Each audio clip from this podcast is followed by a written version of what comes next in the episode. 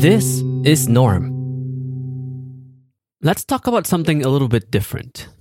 I wanted to coin this term called idea scale. Now, idea scale is when you have to worry about the size of an idea, its volume, and its depth when you want to articulate said idea to your audience or to the people or to the world. And the reason why I want to talk about this really strange, obscure topic is because of the change in attention economy in recent years. More and more people are shifting from buying large books to reading blogs, newsletters, and premium posts that you have to pay a price to get access to very specifically. And it's only a few thousand words when compared to, say, a 100,000 word book or a 200,000 word book. And if you look further into recent books nowadays, a lot of them follow the same format.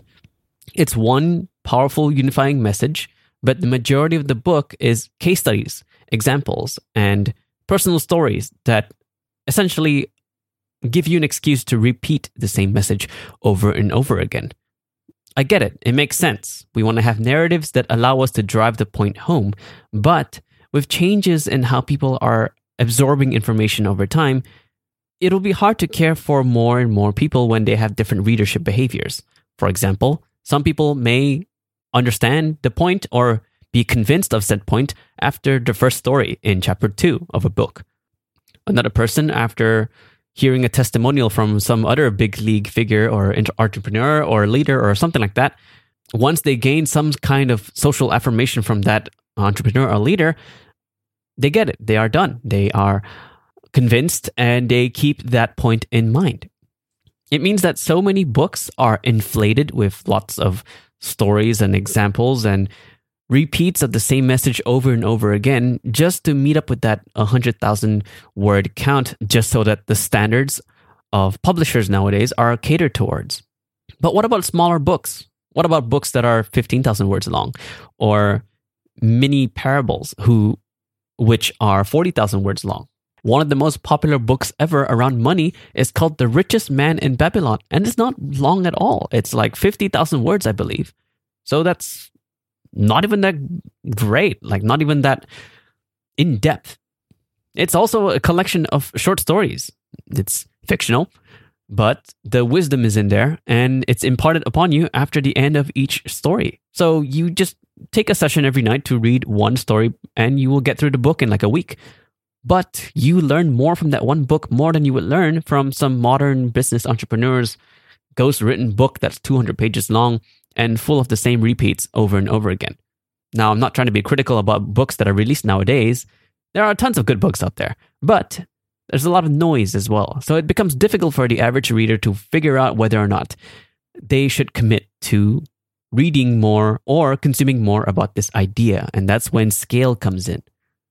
How are you capable of scaling down your idea, however large or small it is, to a easily consumable format or a package that can allow readers or consumers to take away that idea in the greatest in the shortest amount of time possible. Do you need 200,000 words in your book? Do you need to have this idea broken down into large sections? Sure, as long as you justify it. Enough words, but no more than so. Would you like to have that idea packaged into one small mini book, a collection of short stories that exemplify that kind of wisdom in a mini 40,000 word ebook or an online course or one hour of you talking, right? Like a seminar, like a one hour speech. As long as you can articulate that idea in a container that fits them just right, then your idea scale fits well with the value that you are trying to convey. Some formats can include premium newsletters or newsletters, podcasts, a mini episode or post, an article, or a listicle or a small book or a medium sized book or a large book or an online course or I, mean, I can think of a few more webinars, an interview, a fireside chat. You can see that the scale changes dramatically. If it's driving the same point home, but the amount of time needed to take it in differs so much, sure, it can cater to a wide variety of consumers, but do you need to do that? Do you need it to be so big? How will you adapt to the eyes of people who would pay money to see you create something useful or insightful or full of wisdom? And that's the thing that I would like you to consider. In the world of a shifting attention economy, shorter books, impactful prose is becoming more prevalent. So maybe think about that for a second, or a minute, or an hour, or listen to a podcast talking about this exact thought and ponder about it a bit more. And when you're ready, you can probably have a look at how you consume content. Do you prefer short, powerful articles or emails directly from a famous person or a podcast? Anyways, we always try to make something that we would consume. And in my case, I prefer to hear someone talking about things like this podcast. Take care, my friend. That's the norm.com.